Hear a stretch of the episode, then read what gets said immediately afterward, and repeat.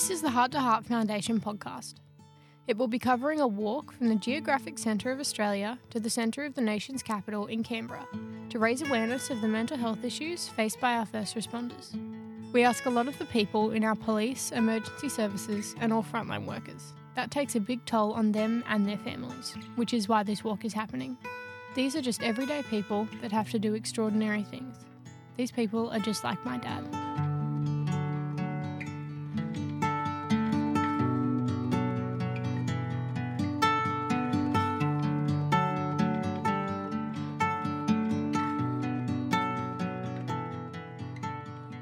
Welcome to the Heart to Heart Walk podcast. Today we're coming from Popiltah Lake, which is about 150 k's south of Broken Hill on the Silver City Highway.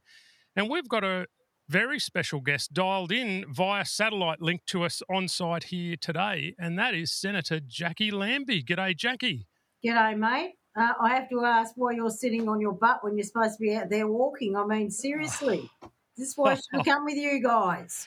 Oh, I knew I was going to I knew I was going to cop it because our one and only female walker at the moment that we got, Prue, the ambulance officer from Victoria, is out there doing the hard yards on the uh, Silver City Highway as we speak. And here I am sitting in uh, Dolly the caravan. Oh, yeah, I for us women to be holding the butts of you men up, mate. Yeah, That's she's great. she's yeah, I tell you, she's holding her own. She's uh, yeah, she's got a work cut out for her though. Good on her. How's the weather? How's the weather been so? Yeah, actually, we had a little bit of rain lately, but we have been so lucky. Except for the very start of the walk, we had a heap of unseasonal rain up right at Lambert Centre, up in the bottom end of the Northern Territory, which caused all sorts of road closures and stuff. But we got there. We got there to the starting point on July one, and we got away. So uh, nice. Yeah, and that was uh, that was off the back of when we caught up down in Canberra back in February, wasn't it? Because uh, yeah, you you did the walk with us uh, for the launch. So yeah, I did. Yeah, around the yeah. Lake.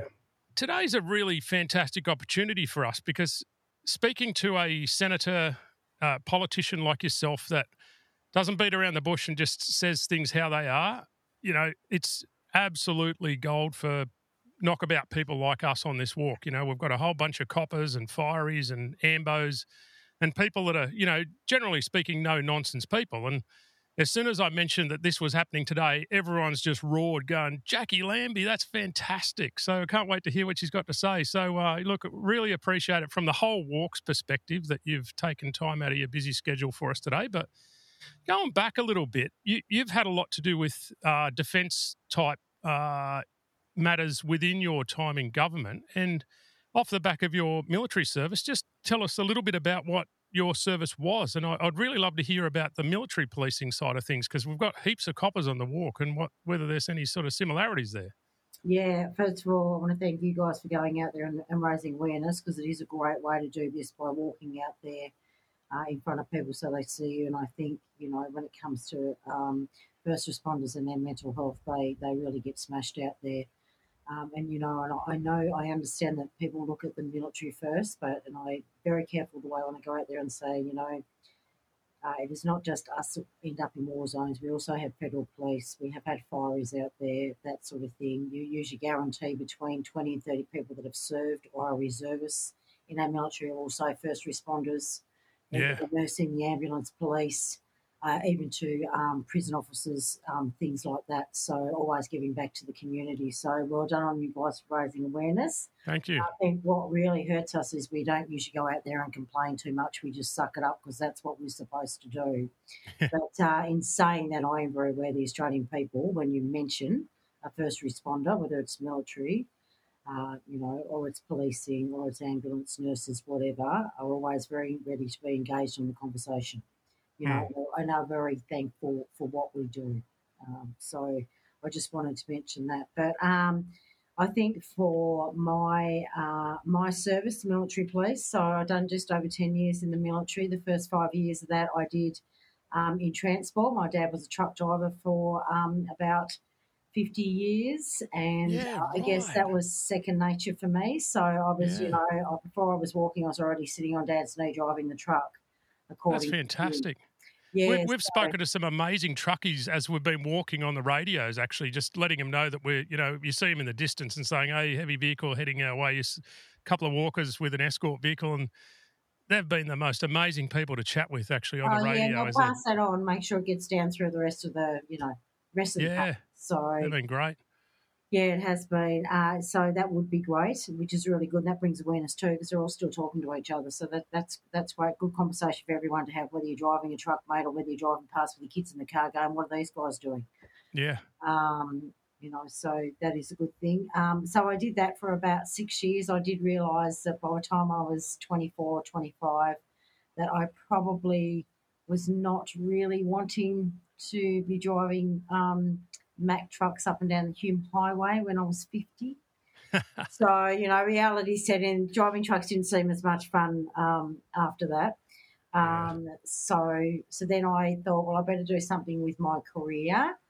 I actually went and done a movements course. I don't think I wrote about this in my book, and I'm not sure if I've spoken about it because I always forget about it. But I went and done a, a movements, uh, what, what we call movements in military, where you move personnel, the cargo, all that sort of stuff. So it's sort of like a glorified travel agent. God, Yeah, I, I haven't offended anyone in military for saying that. Look out. anyway, I worked out. I only got towards. I got about four weeks in. and I pulled out. and I said it's just not my cup of tea, which did not go down well. Well, with the uh, commanding officer at the time, but um, he did say to me in the end, he said, "Well, what do you really want to do?" I said, "Oh, I think I'll just go into policing because that's what I wanted to do before I joined Right. military. I wanted to um, do uh, go into policing, but um, I think it's just military was standing in front of me, and I hadn't done my last six months of year twelve when I was starting to get settled in, and, and I'm quite sure I would have got the grades in the end then. But um, after a gap, taking a gap year to grow up a bit, uh, but unfortunately, uh, I joined the military. So anyway, I get about six years, and I thought um, I had had incidents with police in my younger years. You know, I you know, you know, I was just getting to know them well. a colourful So, character. yeah, I, I, well, you know, I had some experience on the other side, so I thought I better get back to um, better get back to society after the crap I'd caused them. anyway, and the embarrassment for going, I don't know, three or four times into court with my mother on my tail. You can imagine how embarrassing that was for my poor Yeah. mother, God forbid. I bet you paid for it. Oh, yeah, no, she said, when you have your own children, you'll pay for it. Yep, let's not go there. Definitely paying for that with one of them, but, uh, you know, it's, it's been a learning curve. And, uh, you know, talking about those kids that are most at risk out there, actually, they're not that difficult to deal with. We're just not doing it very well, but we can come back to that in a later date. Yeah. Uh, so then I joined the military police, um, which I found difficult for the first probably 12 to 18 months because it was a like a um, uh, like a um, a field unit, which is a, a command unit type thing. Uh, Right. First time these girls had entered these units, and I have to be honest, there was there was only a handful of us against those men. I went from driving trucks with gentlemen that were just really cool to being in the. Uh, it was a whole new ball game of I don't know how can we put this. There's a lot of bloody assholes in military police, mate. Anyway, Yeah, right. Anyway, so anyway, you, once you've been in there, they're either you're either going to sink or swim when you're around those sort of men, right? So Jacqui did Got it. sink. I did sink. I ended up having to swing, got charged. I think I'm the only one still, female MP, only one to ever lose rank uh, and uh, be just about chucked out of the army. So anyway, let's not worry about that bit. So You'll have your name on a board in some uh, Yeah. some boozer there somewhere. yeah, yeah. Well, that's that's about what it come down to, mate. Too many beers and uh, a bit of a swing at someone that was annoying me for a long time, and uh, that did not go well. That, that was done in a police boozer, mate, on a it? I mean, my behaviour was disgraceful. I'll call it out. All right, so yeah, now let's not go into that. Uh, the We've probably all been there. We the just haven't all got bandwagon. I had to go in the back of the bandwagon and drop the Oh, military police girl off at her house. How No. embarrassing. Anyway. anyway, so I did wear that. So they, they the big man at the top weren't quite sure what to do about me. They just said, Oh, I think she needs some compassionate posting. She probably needs I just had a son too. I may have had a bit of baby blues or whatever. Yeah, right, right, I was not dealing with things very well.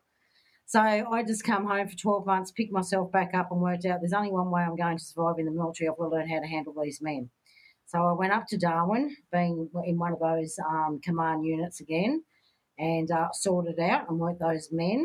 Uh, then now I'd had a rest and, and, and put everything in perspective and had those men worked out within about six months.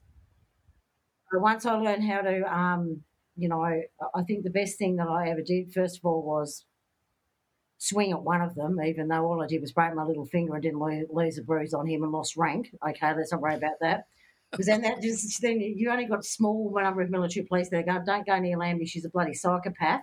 And then within three months of being in a new unit up there, because it was fairly new at Robertson Barracks, um, you know, one of the blokes come at me and I, I just picked up a, um, I had like a 4v2 or something like that. And I said, well, come on then, let's, let's, let's play. So anyway, wow. they left me alone then, built me all the respect I needed, and then I had them where I needed them. Trouble is with the men, men, men have weaknesses that yeah, women we've got a lot of them. Aids. And I say that nicely, but it goes goes both ways. So women, yeah. you know, we don't have the strength of them that the men do. You know, we can't carry as much usually. So there, there's all that. Women are a lot better with emotional stuff. So when those men, when you're dealing with 60 or 70 men, you're only one of three females in that unit, and you can work between them and their family issues that are going on, sit down and talk to them. Obviously, I was quite mature at 26, 25, 26. I already yeah, had yeah. kids, you know, so yeah. um, I think that was very helpful to get up close and personal um, with them and learn more about them, you know, spending a lot of time out field. So you were usually one of the only women around 20 men and you'd hear what wow. they were saying of a night time. You'd be getting those conversations and – um, you know that sort of thing. So for me, that that taught me, uh, you know, how to do how to deal with them, which I'm very grateful for today because we get uh, obviously more men because of the number of men through the military that go through, especially army compared to women. You know, we get we get quite a few of them coming through this office that are on their last legs. You know, mm. PTSD is well and truly setting in. Their claims are taking years, and they seriously are.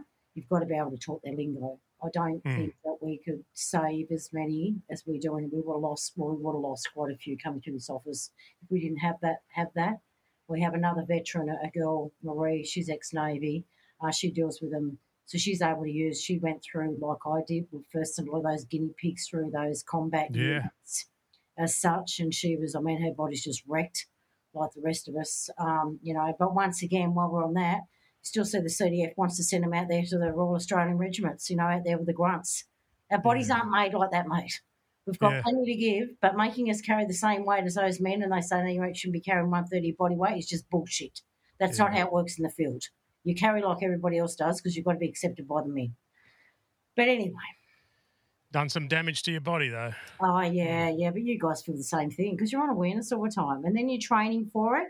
You've got to train every day for it. And then when you do have to use that, that excessive physical ability in you, whether it's to bring somebody down or whatever. But you've also got to train for that too. So you're putting your body under a lot of stress all the yeah. time.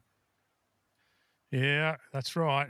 But t- it all takes a toll. But I, I, I, can only imagine what it's like for you with your background working on those things within government uh, and giving you that insight, sort of, I guess, perspective in relation to the topic that you're that you're working on. And that's, um, you know, that's what I've found a bit hard to fathom with things like the 2019 Senate report into um, you know the mental health of first responders because I guess I look at it practically from what I know uh, those issues that are are being uh, I guess picked up in that report where it were the inquiry was all about it and they come up with all those recommendations and then from me I just can't understand why that sort of stuff doesn't get traction uh, you know, not knowing all of the mechanisms of government and how it all works. But uh, like Uh, I boiling it right back to the fact that a majority of of it was state and territory responsibilities to implement, but you have this great overriding federal Senate inquiry report that doesn't really get action. So that does that sort of stuff. I, I guess when you look at it with your you know operational background and, and you know what people go through in these agencies and stuff like that, how does that rest with you? Um, I find it really difficult because it's a it's a pattern of behaviour right through the bureaucracy, and this is why you got you had robo-debt, mate. Yeah, this is right. why you have, you know, we do. I, I laugh at these inquiries. Inquiries are a great thing to sit on when you're fairly new. Like I did a lot the two or three years just to get my head across the subjects or the portfolios. But serious now, I sit there and um, a little bit different. I'm doing the obviously the chair of the Senate Select Committee into disaster resilience. And the reason yep. I'm going to spend my time and use my time on that is because I actually believe, hopefully, Tasmanians will give me another six year term. And secondly, I want this implemented. We need something like a National Guard. I don't give a shit what anyone else says. That's mm. what we need. If I have to go to one more state for a visit and they go, I'm sorry, but if you don't bring the military in before and after, we're screwed. Huh? Mm.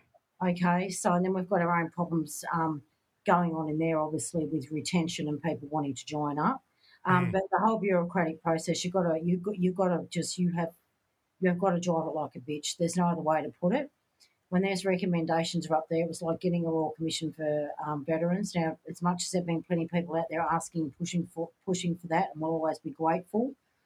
Um, you know, it has that opportunity. I had that opportunity to play a piece of that puzzle or be a piece of that puzzle. Mm. It was my strength in the Senate.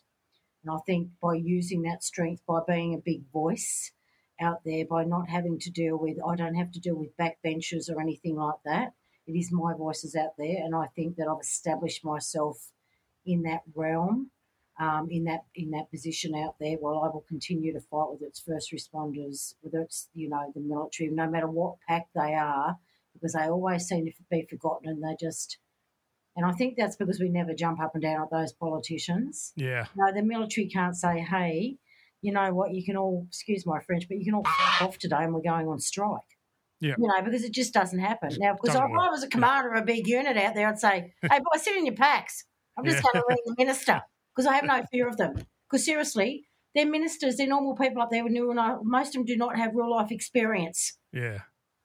And that's what worries You know, I me. And that's start raving on them behind closed doors, mate. They only go into streets because I'm just not putting up their crap anymore. Yeah, And I've had to build that credibility and that respect out there. I certainly didn't have that 10 years ago because I was, right. you know, I was like a bloody wrecking ball when I first come in. So they've watched me grow. They've watched me become more proficient at that, and I've had to do that over time. Um, so yeah, I have no, I have no problem using a bit of intimidation up there if I have to. I'll be brutally honest with you, and I mean that Yeah. politely because sometimes they just need a bit of a boot up the arse. Is is Yeah, not tactfully putting it. Well, I hope you're on our side because that's exactly what we need. you guys need a white card.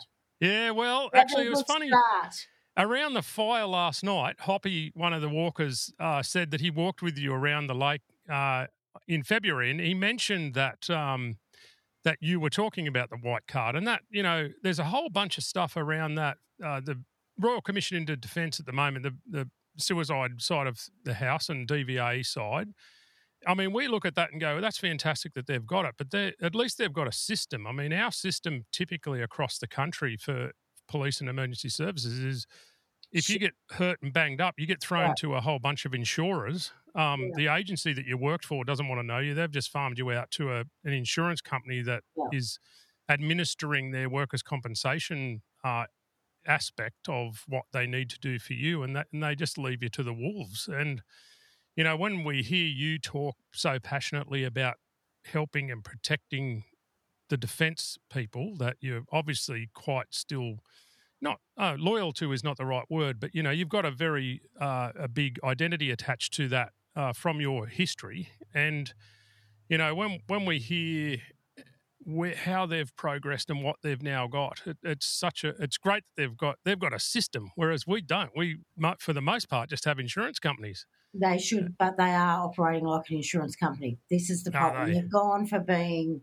what should have been Department of Veterans Affairs looking after veterans and making sure they can get on with their lives and pick up the pieces and, Yeah, you know, um, and dealing with that. They've actually just turned like a civilian insurance company. That's where we're at today. That's what we feel Yeah. like, us in uniform, that, that we might as well be dealing with, uh, you know, whether it's a road road transport accident dealing with an insurance company there. That's what's become like a bloody insurance company instead of putting the veteran first. It's I was hoping you weren't going to say that because I looked at it as a system and knowing some of the people in my PTSD group that are defence because it's it's a mix of defence and emergency services and um, you know they talk about the system and all the problems in it, but Yeah. I, I had it in my head. I was I was hopeful that it was uh, better than what we had at least. It could be. It could Yeah. be. But the trouble is with politics, every time it is made a change to any Veterans Acts, what they've done instead of fixing what should have been fixed because the wheel's slightly broken, they bring in a whole new band aid and put over the top of it, mate. And then you, st- you, you do that for 20 or 30 years,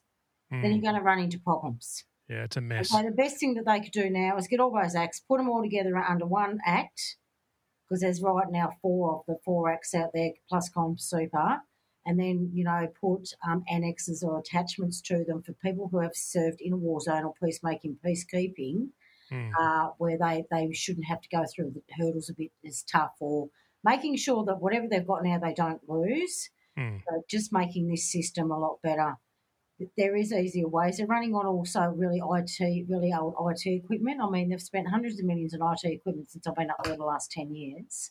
And once again, they can, instead of having something from start to finish, they just keep putting band aids in it or putting a new bloody IT chip in it or whatever they call it these days. I don't understand the IT stuff, but this is the problem.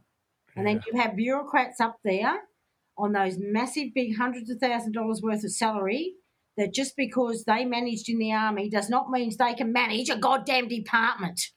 Jesus, mate. right?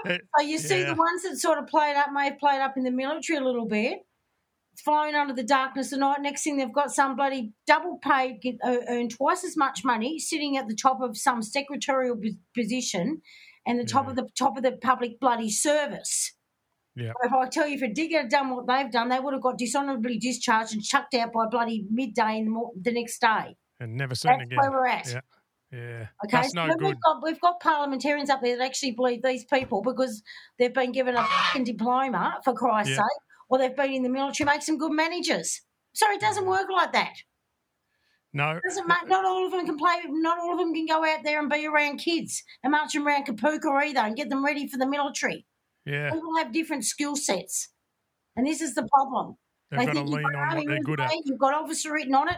You know, you're a major or or Yeah. a bit higher than that. God, you must be worth your weight in gold. Well, that's bullshit. You are not. Someone else gave you that title because I bloody didn't. You know, that's where we're at. How do we avoid that then trying to fix the emergency services side of the house? Because Well, just we get don't want rid to of go down that hierarchy, path. mate. We'll jug them out to start with, right? there goes a third of me votes. Anyway. Oh, you have to laugh because in World War Two it was one officer for every 10 digger out there. Now it's nearly 25% officers. We're nearly one in Is four. that right? I mean, what the hell for? wow. Yeah, this is, a, this, uh, is, this is a bureaucracy of it. What for? I don't know when I see a major standing out there on the front line with his diggers loading up. Yeah, it's gotten pretty top You know heavy. what I mean? I mean, this, Yeah, is, yeah. this is jobs for mate shit. And it started back there. Yeah. But um, look, I just my always figure. I know you guys need help. My figure was just let's get this sorted. Let's get a royal commission, get and let's hope those flow on effects. Yeah. But right now, I think you know the best thing that I could be doing for you guys and pushing, you know, over the next twelve months is that white card. At least get yourselves, um, your your kids, if they Mm. need drug and alcohol counselling, or your wife or partner needs family counselling, that they can go and do that for free. At least Yeah. we can do that for the families. I think that's the big. That I tell you, to be honest with you, that's what makes me the saddest in all of this is knowing. You know, it's bad enough that what happened to me happened to me, and and I ended up with the conditions that I've got, and I manage my life the way I have to do now going forward. But as you're well aware of, the flow on of that is my whole family's affected, and they are not part of any consideration of an insurance company. They are No, not they considered. didn't sign up to serve, mate, did they? But they still No. signed up to stand next to you, which is, you know, Yeah. I, don't think you can ask for much more um, commitment and loyalty than that. That they already That's exactly right. they were marrying and getting into, and uh, they still stand by your side. Yeah, So and your poor- know, your poor old kids, you know, like. Yeah, and the kids are just such an Yeah. innocent little element of. Well, they're not a little element; they're a massive element, but such an innocent little part of this terrible storyline that gets forgotten. And, and one of the things that really upset me, we wrote to a minister, uh, the um, police and emergency services minister, back when my matter was getting really ugly.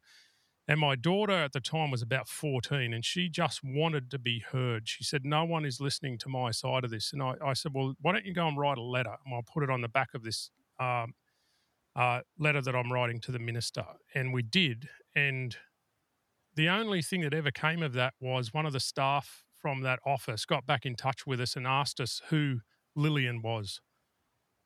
And if he had have read the letter or read even my my uh, letter, it would have been very clear to say that attached is a letter from my daughter, and obviously her letter was all about my dad and my this is my name. They didn't even bother to read either of them. They just asked me who she was.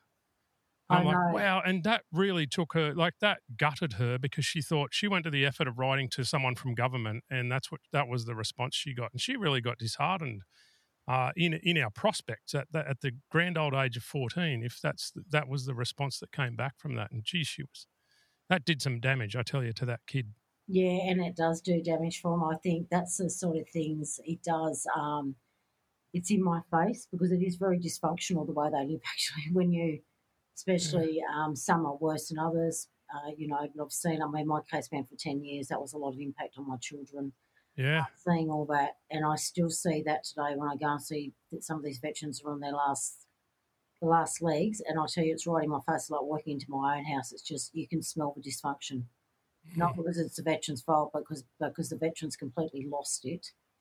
Mm. Uh, his wife's, you know, their wife or their partner's been trying to drive through it with them for years. They're absolutely worn down because it's all about concentrating on on them. And then the poor kids, they're not they're not, and it's not through anyone's fault, but it's a process. Is that they're watching their parents go through this, the heartache, and what makes it even worse is you can sort of get to a point where you can handle your injuries to a certain degree, whether they're physical, psychological, or both. But it's when you cannot supply, and especially a man, especially a man, can no longer, he's no longer putting bread and Mm. bread and milk on the table because you've just taken away everything that they've, you know, that that's their manhood gone just like that. You know, That's what you've so- configured your life to be, isn't it? Like that's yeah, realistically that's it. what you know, you do. not a contributor. It really hits those men slightly a bit harder than what it does us Mm. in those situations. I think is because that's what they've always known. The man provides. The man provides. Mm. they've always been drilled with that since they were born. So when you take Yeah. that last little bit off them, that's it. We've, I've nearly lost them. Unless Yeah. I can get them financial, get them back on that financial thing. That financial thing will finish them off. Yeah, it, it does a lot of damage. Yeah. Just like to take a moment to acknowledge the support we've had from our platinum sponsors, Police Bank and the Australian Federal Police Association. As you'd understand, the logistics behind getting from Central Australia to Canberra are pretty big. And without their support, this walk wouldn't be possible. So thanks for getting on board Police Bank and the Australian Federal Police Association.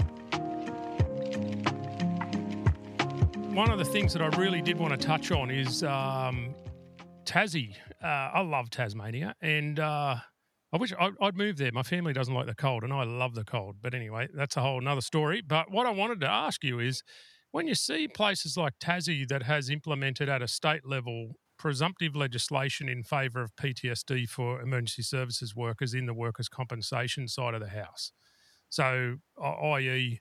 Um, for people listening that don't know what that means, that is so if you've been a police officer, an ambo or a fiery or whatever for a, a period of time, and sometimes it's defined, sometimes it's not, and you end up with PTSD, it's deemed to be as a result of your service unless they can prove otherwise. So in New South Wales, that's not the case, and most other states, other think other than Queensland, uh, has recently implemented it as well. But how do we get to that? Uh, and I, like I know your federal role in Tassie probably didn't have a lot to do with that being implemented, but how do we get to this stage where the states and territories are building a very different landscape in the support side of the house for emergency services when fundamentally we're all doing the same thing? Cops cops in every state and territory of the country are doing a similar role. Fireys are doing a similar role. Ses do a similar role. It's not that different but all across the state we end up with all of these variations of of how people are looked after and supported and or um, you know even able to access support how how uh, from a federal seat d- does that uh, it, it's just really confusing to me and I and, I and think- on I this the walk best- it's I think the best way is like I think I mentioned before. The first thing I had to do is go in and, and go DVA and try and make this better. That's taken me longer than anticipated. I have to say that two years on the sidelines and Section 44 really set me back. So I Yeah, think we were close to getting that Royal Commission then. But um, I think the other thing is is to start with the federal Australian Federal Police because they are un, under Commonwealth. Yep.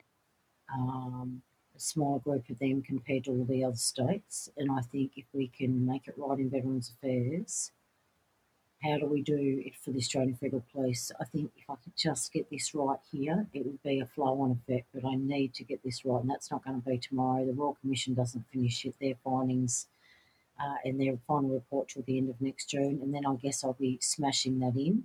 But Mm. seriously, we should be looking at Australian Federal Police and give them a department of, I don't know, of police affairs or something that deals with their compensation, at least trialing that.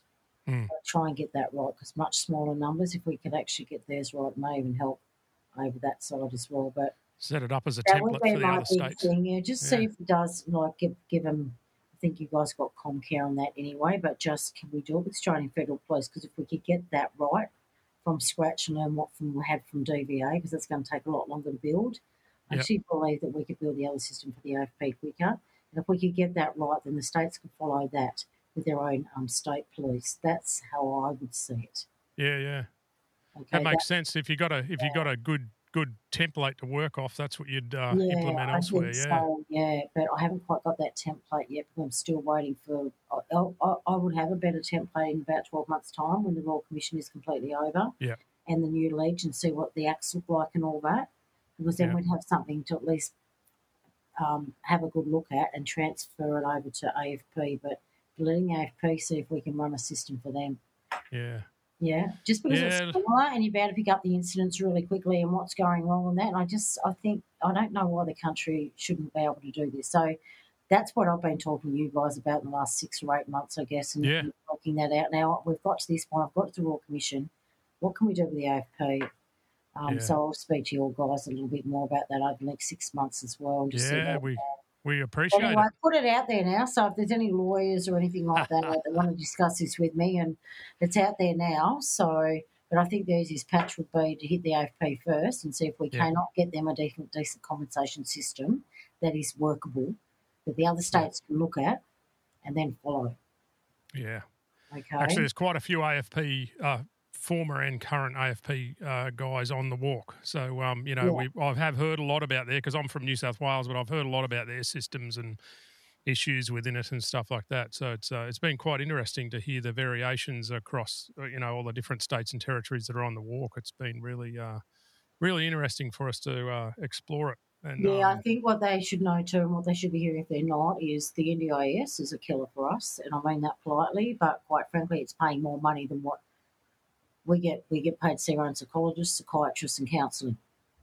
So if there's those AFP members out there or whatever that are struggling to get a counsellor or psychologist or psychiatrist, or in to see a specialist. Hmm. Um, and I've spoken to Bill Shorten about this, but it's starting. I'm starting to get quite agitated. Is that you know I'm aware people out there have got um, disabilities, massive disabilities, and the NDIS was for that. But when you're paying them more money, when you're paying providers more money to deal with them than what you are with our own, whether it be green uniform or blue uniform, then Yeah. I have a problem with that. I Mhm. have a big problem, and that's where we're sitting right now. That's an elephant. In, that's a white elephant in the room. Yeah. So, um, you know, so that's Yeah. that's the only thing. Mm. you got a lot of work ahead of you. Yeah, yeah, that's okay. I'll just stay on top of it. That's fine. We'll have to come walk Well- with you guys. we better give you a rest day one day to uh, get your stuff in order too, eh? No, there's no rest for the wicked, mate. yeah, we had an offline chat about that. And actually, one one thing that has surprised me, you know, I would have thought 10, 10 sort of emergency services people with the backgrounds of these amazing people on this walk, starting in the middle of the desert and walking to Canberra. You know, we're over halfway now, and we've come down from through the you know central Australian desert all the way into Broken Hill, and now we're heading down towards the Murray River country. And we're not getting inundated with uh, media interviews and requests and uh, you know, I thought the paparazzi would be out at us by now, and it's not happening. So, um, yeah, it's a little disappointing, but I mean, we're, uh, we're having a great time while we're walking out here and and passing the message on to so many people that we're crossing paths with. Uh, but I'm hoping that as we get closer to Canberra, we'll uh, we'll get a bit more uh, bit more public interest, I guess, in what we're doing uh, and what it's all about. Yeah, because I think you know we've been looking at it too, thinking you know if we get into Canberra and then people get interested, well, the walk's over then, and yeah, yeah. the really interesting, you know, public public interest part of what we're doing is actually while they're watching, you know, a guy that's done 40 years in the cops, double knee replacement, walking down the Silver City Highway to prove a point, Yeah, you know, and I guess that's what's um that's disappointed us a little bit, but I mean we're we're we're very happy to be out here waving the flags that we've got and passing the message on every opportunity we get. But uh, yeah, it'd be nice to see a bit more uh, general media interest in what we're doing, and it's it's a hard it's a hard sell, obviously, into the into the news market because it's yeah, it surprised me, you know. is mate. Just put money on top of a cop car, just tie yours down, and they'll be all over you. They'll wonder what's going on. Yeah, get rowdy, you There's reckon? some sensationalism, guys. Ah, Come on, we're going to have to find a boozer and That's it. Cause a Go play ruckus. up. That's the one. Go play up, and you'll have more there the next day. said by a true veteran of that uh, behaviour. hey, look, thanks very much for your time today. I really appreciate it. We can't wait to catch up with you when we get to Canberra. And uh, with any luck, we'll see you on the walk somewhere if your diary permits. Ah, yeah, absolutely. Okay, thank you, thank you so much, and hopefully the weather, hopefully the weather, weather will uh, stay all right for you guys. Yeah, until you get as long as it's not too bad going through the Southern Highlands. That's when it could get nasty. But anyway, Yeah, it. Yeah, yeah, yeah. anyway, Senator Jacqui Lambie, been a pleasure to have you on the Heart to Heart Walk podcast. Thank you for your open chat, and uh, yeah, look forward to catching up in Canberra. Thank you. Thank you, Dale. You've been listening to the Heart to Heart Foundation podcast. People on their own journey for the awareness of mental health in our first responders. Thanks for listening, and please remember to support our foundation by going to the webpage at www.hearttoheartwalk.org. That's www.heart the number two heartwalk.org, or just Google it.